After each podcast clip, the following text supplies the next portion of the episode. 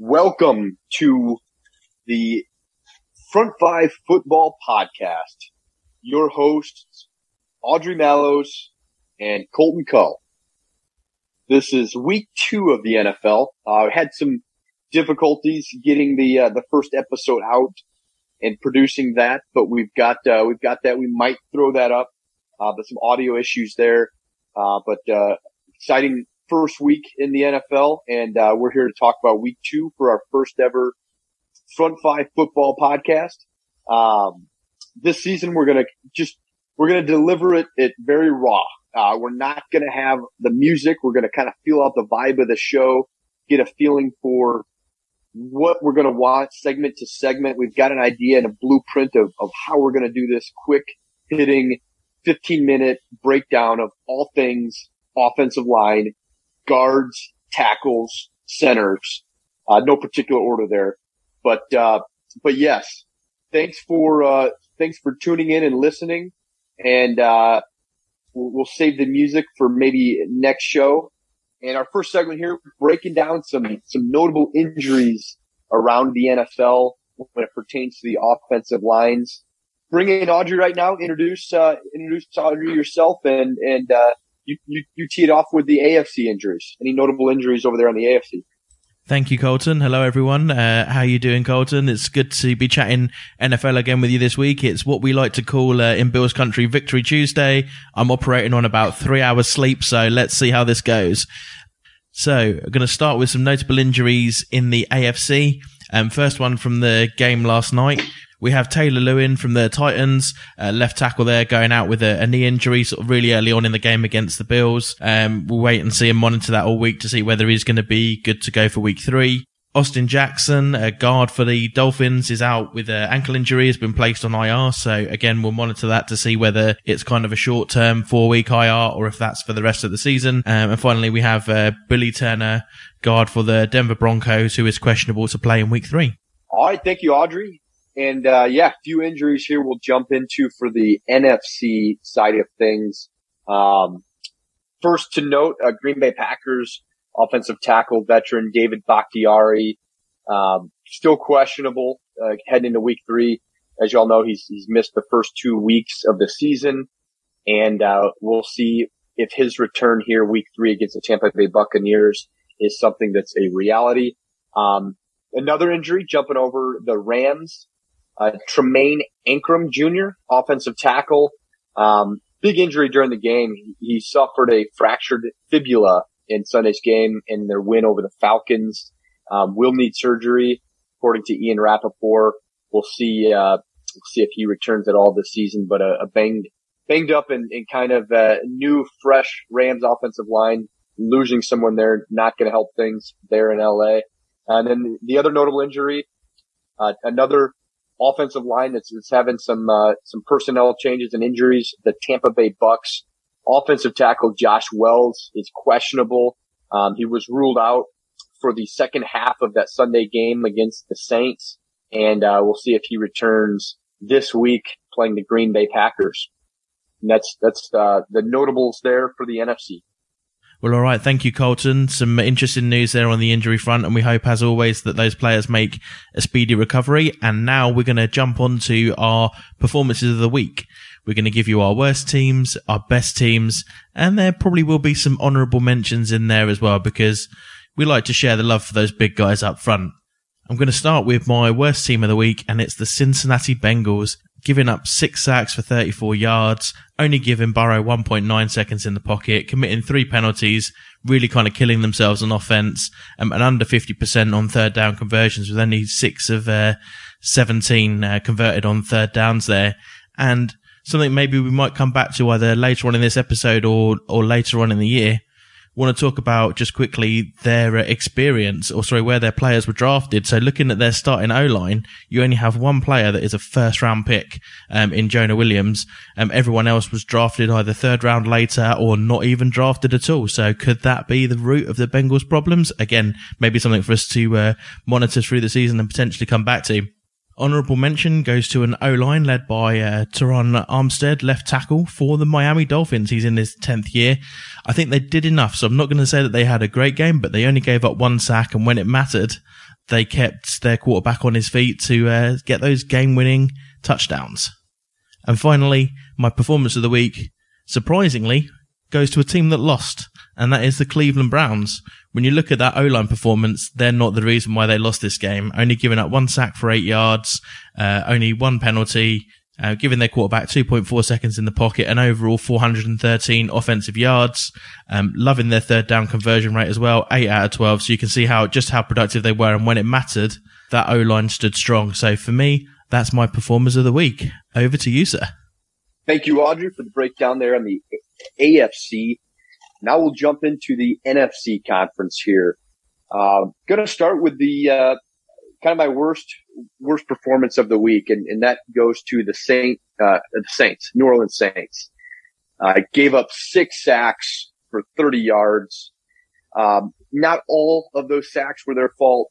There was some good pocket time of, of 2.5 seconds, um, but it, things just kind of didn't seem like they were going very well uh, orchestrated there, starting with the offensive front. Um, uh, but that quarterback, uh, you kind of had a rough game, a lot of turnovers, uh, four turnovers for the, uh, the Saints, uh, offense. But, you know, an offense that's got some veteran talent. You've got, James Hurst, nine year player at left tackle out of North Carolina, previously with Baltimore. Um, you've got, Peat at left guard, eight year first round pick uh, very experienced, drafted by the Saints. Um, you've got Erik McCoy, who's, uh, you know, a second year, actually a fourth year center, was a second round pick out of Texas A&M.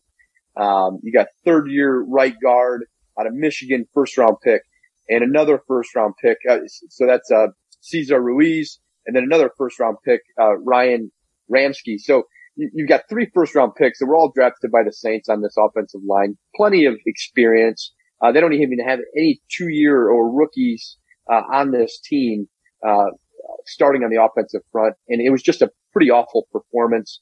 Um, they, they just had one penalty, so it's kind of clean from the, from the penalty standpoint, but, uh, the, the Saints starting with the offensive line needs to figure things out. And then jumping into the honorable mention team for the week. Uh, that's going to go to the 49ers. So San Francisco 49ers is my kind of honorable mention to uh, a good week. Uh, they only gave up one sack, and it was it was basically uh, for for no loss, um, and no penalties on the offensive line. Very balanced attack there, um, and they're filling in. You know, backup quarterback jumping in there in San Francisco after their starter went down, but 189 rushing yards, 184 passing yards. Very balanced attack led by that that offensive line that played a very clean, solid game. Uh, like I said, one sack, uh, balanced attack and, and, uh, you know, they've got a fourth round rookie notably on that, uh, on that front as well. Spencer, uh, Burford at guard. So a pretty impressive performance there for, uh, 49ers. And then jumping into my, uh, number one of the week, that's going to go to, uh, the Dallas Cowboys who, uh, were pretty awful, a week ago, uh, with penalties and, just kind of, uh, a, a poor performance. Uh, but really turned it around this week. Uh, just gave up one sack for five yards, zero offensive penalties. So pretty clean game from that offensive front. And, uh, you know, that, that's obviously a, a banged up offensive line that's missing Tyron Smith, their, their longtime, you know, veteran, one of the most notable, uh, tackles in the game. Uh, but they've got, uh, on the left side of the field, you've got, tackle Tyler Smith, a rookie who's been playing well, first round pick out of Tulsa. Uh, Matt Farniok, if I'm pronouncing his last name right, is uh, is a second year player, seven round pick out of Nebraska, who's been playing pretty well. Um, your center, obviously, uh, with uh, you know third year player out of Wisconsin that they've had there and playing well. Uh, Zack Martin and uh, Terence Steele on the uh, uh, right side of the line, and uh, you know another first round pick there in Martin.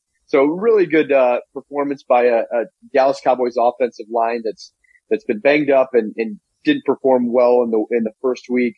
Uh, good to see a turnaround there for Dallas and, and that front five, and uh, looking forward to seeing how how that works week in and week out with a backup quarterback here for at least the next uh, four or five weeks. But that kind of uh, rounds out uh, the performances there in the NFC um, from my perspective this week. And we'll jump into the next segment here. But before we do, I did mention showing the big guys up front some love and completely forgot to let you guys know all about the Cleveland Browns O line. So thank you for showing me how that's done, Colton, and I'll make sure I don't make that mistake again, especially as I had all their names written down, which is, uh, did all the prep work and forgot to execute on the field, just like, uh, that Bengals O line. Um, anyway, so just going to fill you in, sorry, with a couple of things, uh, little nuggets for the Browns O line. So they have two first round draft picks on that O line. So you have uh, both tackles, Jedrick Willis Jr. and Jack Conklin, uh, both drafted in the first round, but only one of them by Cleveland, um, which was Jedrick Willis Jr. Um, and the other drafted by uh, Tennessee back in 2016, being uh, Jack Conklin. So. Um, just wanted to show some love for them there. They also have a veteran guard in uh, Joel Bitonio, um, and, and veteran guard in, in Wyatt Teller and their center Ethan Pokoicic.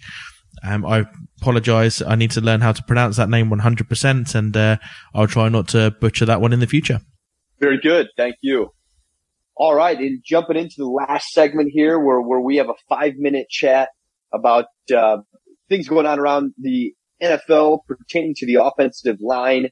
And uh, I think, Adri, you were going to uh, jump into a, a topic here that we'll, we'll get to later in this, this five minute segment uh, probably after a few minutes and, and, uh, a good question and, and a, a, really good, uh, narrative for us to, uh, to chat about. But, um, just kind of looking at the, the week ahead, uh, some, some matchups that I'm looking forward to in the NFC. Uh, can't wait to see the, uh, the four, 425 game on Sunday between the Green Bay Packers and the Tampa Bay Buccaneers. You've got, uh, you know, really good defensive front from Tampa Bay and a pretty decent defensive front from the Green Bay Packers, um, facing off and, and, two offensive lines that are, are expected to be, uh, you know, some of the top offensive lines in the league, uh, when healthy. So looking forward to seeing, uh, if Bakhtiari plays in that one for Green Bay and, uh, how that offensive line stacks up for, for the Buccaneers. Another one that I'm excited to, uh, to see, um, you know, quick, quickly, uh, touch on this, Adri, is the Detroit Lions and the Minnesota Vikings. That Lions really good offensive line against the Vikings uh, defense who's been uh, was playing pretty well until last night. You know, they had a really good game against the Green Bay Packers, but we'll, last night against uh, um, the Eagles wasn't the, uh, the, the most noteworthy game for those Vikings. But curious to see that game and, and how those two teams perform. Um, and just one other game that I'm excited to uh, to pay attention to is the Arizona Cardinals and how well that offensive line uh, plays against the uh, division rival there with LA Rams. So looking forward to uh, that matchup as well. Adri, how about you? Thank you, Colton. Yes, I have a couple of matchups I'm looking forward to this week. One being the Jets and the Bengals. I think we're going to get to see whether that Bengals O line was just up against really good defensive lines these first couple of weeks, or if maybe there is a, a major problem they need to address there following on from some of their struggles last year. Um, and also it'd be good to see, um, if the Jets O line can keep their quarterback on his feet and the last one being uh, Jaguars versus Chargers. Um, both teams have uh, great defensive fronts going up against them. So again, it'll be interesting to see how the O lines uh, stack up against those. So Chargers are probably my favourite O line of the season so far, just in terms of how they've been performing and um, the way that they've protected their quarterback. Um, their concentration, giving up very few penalties, giving up very few sacks. So it's going to be really interesting when you see the likes of uh, Josh Allen and Travon Walker. That's the the fake Josh Allen, not the amazing Josh Allen. And I'm only joking. Obviously, Josh Allen is a great pass rusher. Um, and Travon Walker. So it'll be interesting to see how that Chargers O line holds up against them. Absolutely. Looking forward to, to seeing those games as well myself. And then that'll bring us on, I think, nicely just to round off the last few minutes um, with uh, a topic for discussion, not just for us, but for all of you listeners out there as well. Um, and it comes off the back of uh, some news that I've seen today. So uh, Joe Thomas, the former tackle of the Cleveland Browns, is actually nominated for the Hall of Fame this year, and if he gets in, it'll be in his first year of uh, eligibility. So he's racked up some impressive stats. So he's started all 167 games he's played, been in 10 Pro Bowls, um, was in the 2010s All Decade team. So it leads me on to this question: What does an offensive lineman have to do to get into the Hall of Fame? Colton?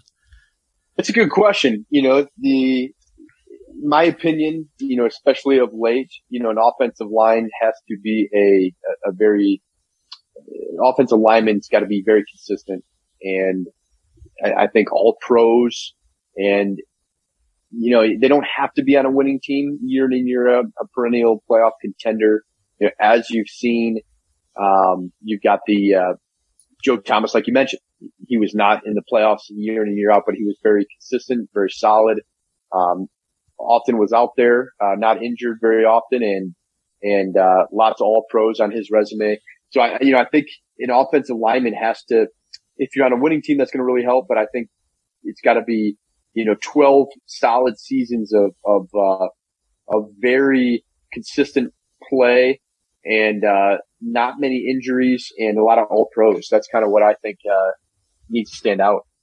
I would definitely agree with you there. And I think when you look at someone like Joe Thomas, I think if, if that's the sort of criteria we're looking for, when you look at someone who uh, started all 167 games they played in, and just the sheer fact that they played in 167 games, which is just over 10 seasons, um, and in each of those seasons to then be nominated for the Pro Bowl, I think that just shows how impressive Joe Thomas was. And fingers crossed he does make it into the Hall of Fame this year.